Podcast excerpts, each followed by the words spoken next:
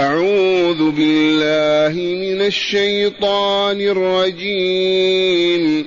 والسابقون الأولون من المهاجرين والأنصار والذين اتبعوهم بإحسان.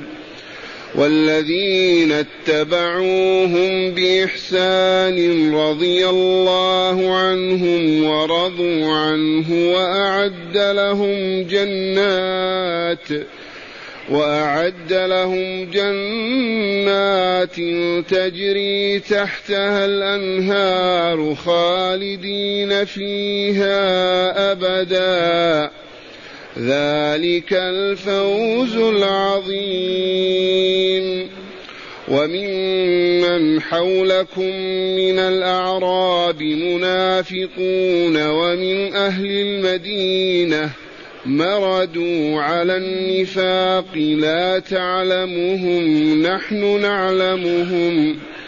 سنعذبهم مرتين ثم يردون إلى عذاب عظيم.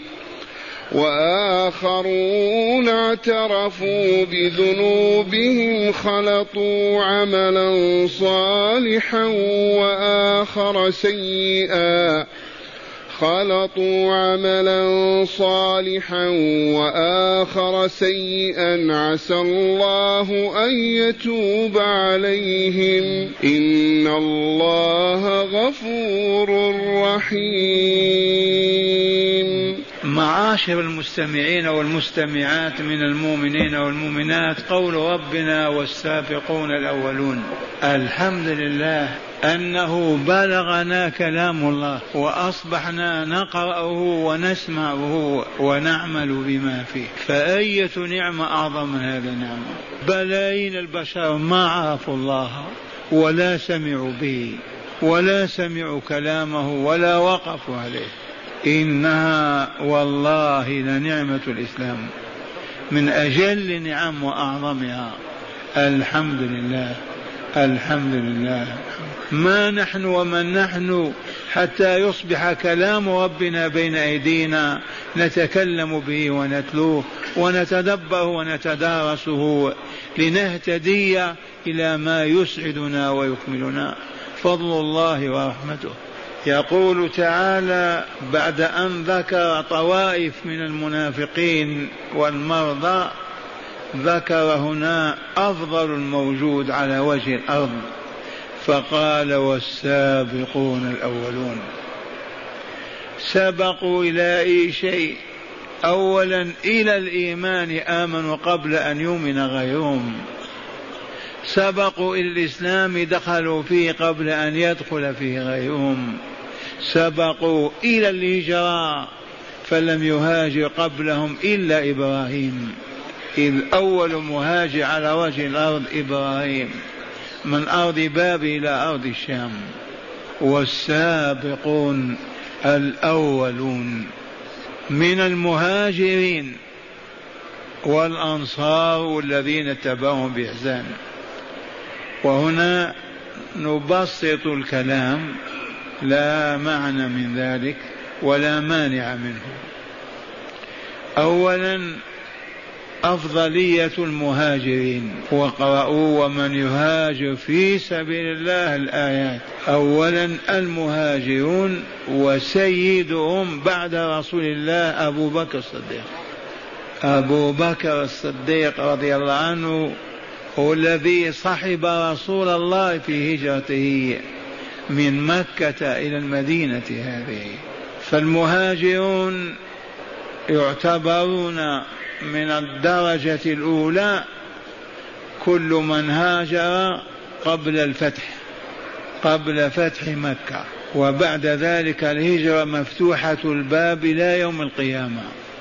لكن أفضل المهاجرين الذين هاجروا من ديارهم ولحقوا برسول الله ليقفوا إلى جنبه ينصرونه ويؤيدونه فالمهاجرون الأولون. ثم السابقون. المهاجرون سابقون. والسابقون من غيرهم. كما قدمنا إلى الإيمان والإسلام والهجرة. سبقوا غيرهم. وهم طبقات أسماها وأعلاها الخلفاء الراشدون الأربعة. وعلى رأسهم أبو بكر الصديق. وهم واحدا بعد واحد إلى علي رضي الله عنه. أبو بكر عمر عثمان علي. لما لهم من مواقف لا يقادر قدرها ثم الستة الباقون من المبشرين المبشرين بالجنة. ذي طبقة عشرة أنفار. ثم الطبقة الثانية أهل بدر. الثلاثمائة والأربعة عشر مهاجرا مجاهدا من المهاجر والأنصار. وحسبنا أن نقول ما قال رسول الله فيهم. اللهم صل عليه وسلم تسليما. لعل الله قد قال يا أهل بدر اعملوا ما شئتم فقد غفرت لكم. أهل بدر ثلاثمائة وأربعة عشر رجلا. الطبقة الثالثة أصحاب أحد. شهداء أحد معركة أحد. من أجل المعارك وأدقها وأعظمها. فيها شج رسول الله وجه رسول الله صلى الله عليه وسلم وكسرت رباعيته. واستشهد عمه أهل أحد في الدرجة الثالثة. الدرجة الرابعة أهل بيعة الرضوان. ألف وأربعمائة بايعوا رسول الله على الموت في سبيل الله في الحديبية. خرجوا يريدون العمر فقط بعد أن انهزم المشركون في الخندق ومع الأحزاب. خرج مع رجال العمرة ما إن علموا بمقدمهم حتى شهروا السلاح في وجوههم وقالوا لن يدخل أحد. فماذا يصنع رسول الله؟ بايعهم على الموت في سبيل الله. الجهاد. وكانوا ألفا وأربعمائة وحسبهم أن يقول الله فيهم لقد رضي الله عن المؤمنين إذ يبايعونك تحت الشجرة. يبايعون على ماذا؟ على الحكم والقيادة على الموت في سبيل الله.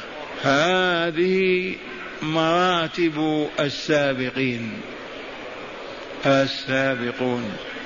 الأولون والآخرون. أولا التابعون لهم بإحسان إلى يوم الدين. إلا أن التابعي في عرف أهل العلم هو الذي شاهد أصحاب رسول الله صلى الله عليه وسلم. مرة أخرى من هو الصحابي الذي رأى الرسول وهو مؤمن ومات وهو مؤمن؟ شاهد رسول الله بعينيه وهو مؤمن ومات وهو مؤمن. فإن شاهد وهو كافر وبعد وفاة الرسول أسلم ما هو بصحابي؟ ما صاحبه ولا مشى معه. الصاحب والصحابي منع الرسول صلى الله عليه وسلم وهو مؤمن ومات وهو مؤمن. التابع والتابعون من جاءوا بعد وفاة رسول الله صلى الله عليه وسلم ورأوا الصديق والفاروق وآلاف الأصحاب وشاهدوهم هؤلاء هم التابعون وهم طبقات أيضا ودرجات. بعد ذلك إلى اليوم من اتبعهم بإحسان إلى يوم الدين فهو أيضا من أهل السبق والهجرة والإيمان والإسلام. قال تعالى والذين جاءوا من بعدهم يقولون ربنا اغفر لنا ولإخواننا الذين سبقونا بالإيمان.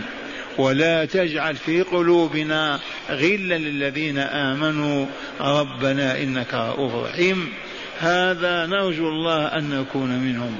وجاء من سورة الجمعة أيضا يسبح لله ما في السماوات وما في الأرض وهو العزيز الحكيم هو الذي بعث في الأميين رسولا منهم يتلو عليهم اياته ويزكيهم ويعلمهم الكتاب والحكمة وإن كانوا من قبل لفي ضلال مبين وآخرين منهم لما يلحقوا بهم.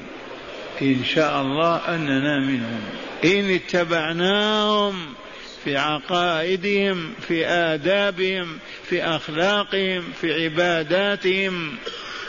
وكنا في ذلك محسنين. لا نزيد ولا ننقص ولا نقدم ولا نؤخر على منهجهم إذ هو منهج الحق. هاه تعالى يثني عليهم فيقول والسابقون الأولون من المهاجرين والأنصار.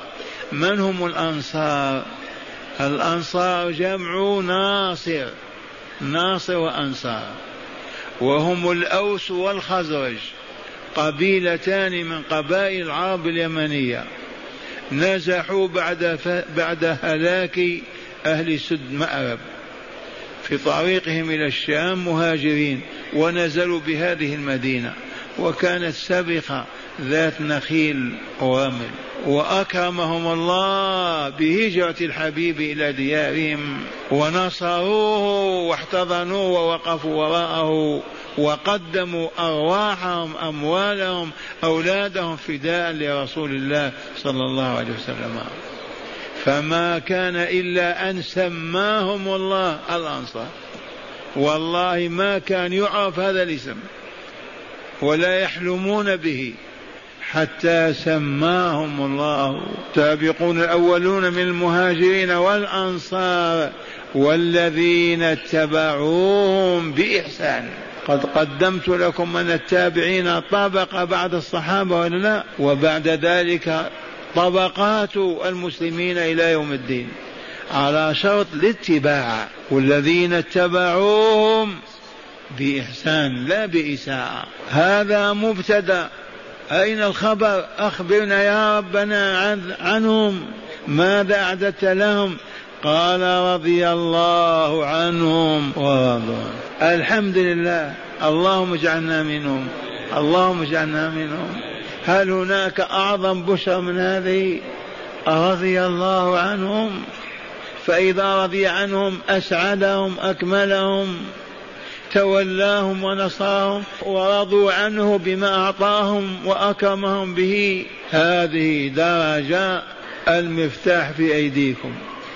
من قال أشهد أن لا إله إلا الله وأشهد أن محمد رسول الله ثم عرف كيف يعبد الله وعبده كان مع هؤلاء. هكذا يقول تعالى والسابقون الأولون من المهاجرين والأنصار والذين اتبعوهم بإحسان رضي الله عنهم ورضوا عنه وأعد لهم جنات تجري من تحتها الأنهار خالدين فيها أبدا. أعد هيأ الجنة معدة ولا لا؟ مهيئة ولا لا؟ إيه نعم. وعندنا الرائد الأعظم الذي اخترق السبع طباق ونزل بالملكوت الأعلى ودخل الجنة دار السلام وشاهد قصورها وحورها وأنهارها ووطئها بقدميه الشريفتين واجتازها إلى مستوى لن يصل إليه جبريل عليه السلام. واقرأوا قول الله تعالى والنجم وما هوى والنجم إذا هوى ما ضل صاحبكم؟ من صاحبنا؟ رسول الله صلى الله عليه وسلم. ما ضل صاحبكم؟ ما غوى وما ينطق عن الهوى. إن هو إلا وحي يوحى. علمه شديد القوى. جبريل ذو مرة فاستوى وهو بالأفق الأعلى ثم دنا فتدلى وقال السلام عليك يا رسول الله. في جياد فكان قاب قوسين أو أدنى فأوحى إلى عبده ما أوحى ما كذب الفؤاد ما رأى أفتمارونه على ما يرى؟ ولقد رآه نزل مرة أخرى عند سدرة المنتهى عندها جنة المأوى. إذ يغشى السدر ما يغشى ما زاغ البصر وما طغى. لقد رأى من آيات ربه الكبرى. وارتاد ونزل إلى الأرض في مكة المكرمة. إذا جنات جمع جنة. كيف نصفها؟ كيف نعرفها؟ لها أمثلة كالمثل على الورق في الدنيا الظلال والأشجار والفواكه والخضر والنعيم. تجري تحتها الأنهار تحت قصورها خالدين فيها أبدا. لا يموتون ولا يهرمون ولا يعجزون ولا يخرجون من الجنة. خلقت ابدا. أعطينا مثالا يا شيخ يقرر المعنى في نفوسنا. هذه هذه الشمس خلدت ولا كم سنة عندها؟ كم ألف؟ لو شاء الله أن تبقى أبدا. فأهل دار السلام لا يموتون يخلدون أبدا. ما أعدها لهم وأعدهم فيها إلا ليبقوا دائما. لا فناء خالدين فيها أبدا. ثم قال تعالى ذلك الفوز العظيم. هذا هو الفوز العظيم.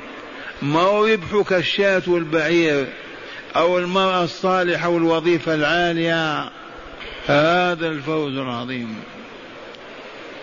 إنه الظفر بالمرغوب المحبوب بعد النجاة من المرهوب المخوف. وقد فسر تعالى لنا الفوز بنفسه. اسمعوا هذا البيان. قال تعالى اسمعوا هذا البيان. كل نفس ذائقة الموت. من يعترض على الله؟ يقول إلا أبي. قالها الشيوعيون. احتفظوا بحياة ليلين أو ستالين. من؟ هذا حكم الله. ينفذ كما هو. كل نفس ذائقة الموت. وإنما توفون أجوركم يوم القيامة. ما تبكي ولا تشتكي وتقول عبدت سبعين سنة وأنا فقير. ما هي دار جزاء هنا؟ ولا تقول فلان ظالم وقاهر ومنصور وغني. ما هي دار جزاء هذه أبدا. ذي دار العمل. كل نفس ذائقة الموت وإنما توفون أجوركم أيتها الشغيلة أيها العمل يوم القيامة. ما منا إلا وهو شغيل عميل وإلا لا. عامل وعميل عميل الشيطان كلنا يعمل وإلا لا ما يخرج من هذا الكلام العام إلا مجنون أو صبي. وإلا كل عاقل بالغ هو عامل بالكفر أو بالإيمان بالصالحات أو بالسيئات. والجزامة الآن في الدنيا؟ ليست دار جزاء هذه هذه دار عمل. في آية صلاة المغرب قال تعالى وما خلقت الجن والإنس لشيء إلا ليعبدوني فقط. وإن قلت كيف أذن لنا في الزراعة والفلاحة والصناعة؟ من أجل أن نحفظ حياتنا لنعبد الله بذكره وشكره. نعمل للقوت من أجل ماذا؟ من أجل أن نذكر الله ونشكره. والغافلون أقبلوا على الدنيا وأعرضوا عن أصل خلقتهم ومبدأ وجودهم.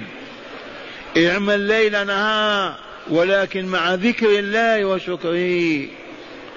واعلم أن هذا الذي تسعى له من أجل أن تحتفظ بحياتك لتعبد الله.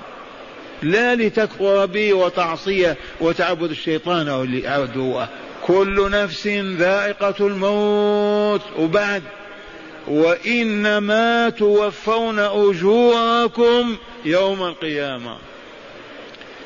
يوم تقومون من قبوركم حفاة عراة أولكم وآخركم. وتساقون إلى ساحة فصل القضاء ذاك يوم القيامة. وإنما توفون أجوركم يوم القيامة. فمن زحزح عن النار وأدخل الجنة فقد فاز. أي بيان أعظم من هذا البيان؟ من يقوى على هذه الفصاحة وهذه البلاغة. كل نفس ذائقة الموت. حكم لا ينقضي ولا يستطيع أحد أن ينقضه.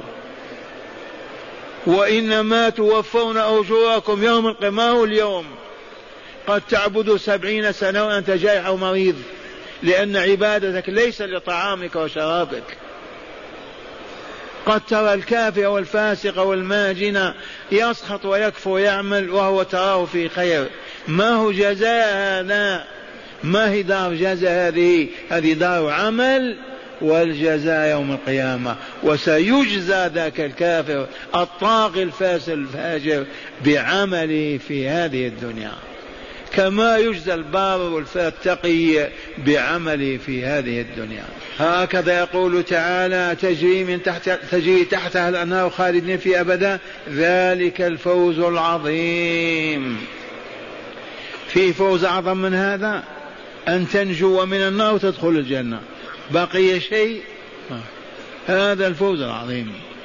ثم قال تعالى وهو يخاطب أصحاب رسول الله وعلى رأسهم سيدهم ونبيهم وممن حولكم من الاعراب منافقون.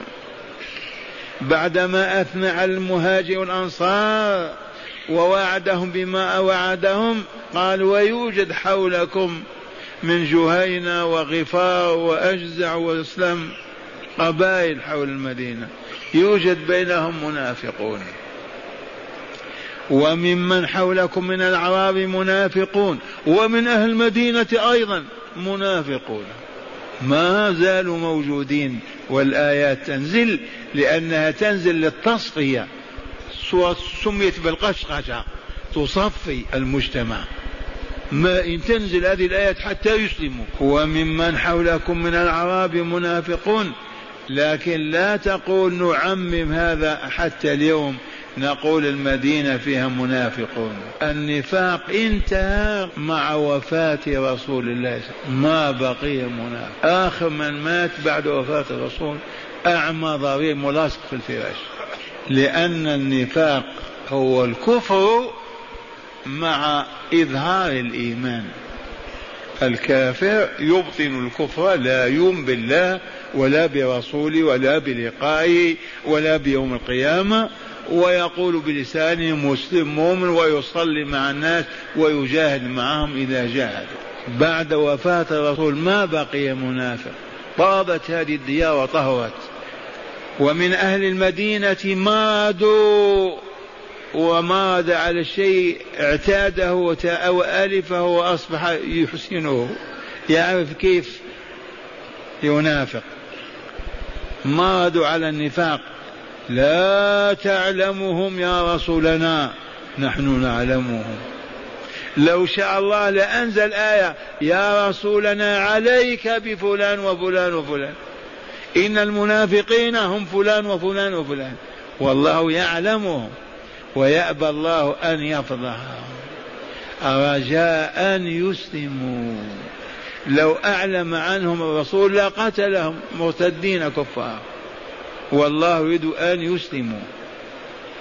لا تعلمهم. نحن رب العزة والجلال نعملهم نعلمهم. سنعذبهم مرتين ثم يردون إلى عذاب عظيم. نعذبهم مرتين مرة في الدنيا بالذل والهون وهم في كرب وهم وحزن ما هم في خير مع رسول مع أصحاب رسول الله. ونعذبهم في قبرهم في حياة البرزخ كله عذاب وعذاب عظيم هو يوم القيامة. ثلاث مرات. هذا من أخبر بهذا؟ القوي القدير. ولهذا ارتعدت قلوبهم وتابوا وأسلموا. سنعذبهم مرتين ثم يردون إلى عذاب عظيم. ألا وهو عذاب النار. دار البوار عالم الشقاء. ثم قال تعالى هذا صنف آخر. وآخرون اعترفوا بذنوبهم. قيل عشرة قيل سبعة قيل خمسة. هؤلاء اعترفوا بذنوبهم للرسول وقالوا أخطأنا وأذنبنا في عدم خروجنا معك إلى غزوك الشاء الروم في تابوك. ومنهم هلال بن أبي وكعب بن مالك وربطوا أنفسهم في المسجد. قالوا لن يحلنا أحد إلا رسول الله صلى الله عليه وسلم. وخرجوا من أموالهم وما يملكون. وآخرون اعترفوا بذنوبهم. ما هذا الذنب؟ فقط ما خرجوا مع رسول الله بعدما أعلن التعبئة العامة والنفير العام. واعتذروا بأعذار باطلة. وبقوا في المدينة وكادوا يموتون من الكرب والهم والحزن.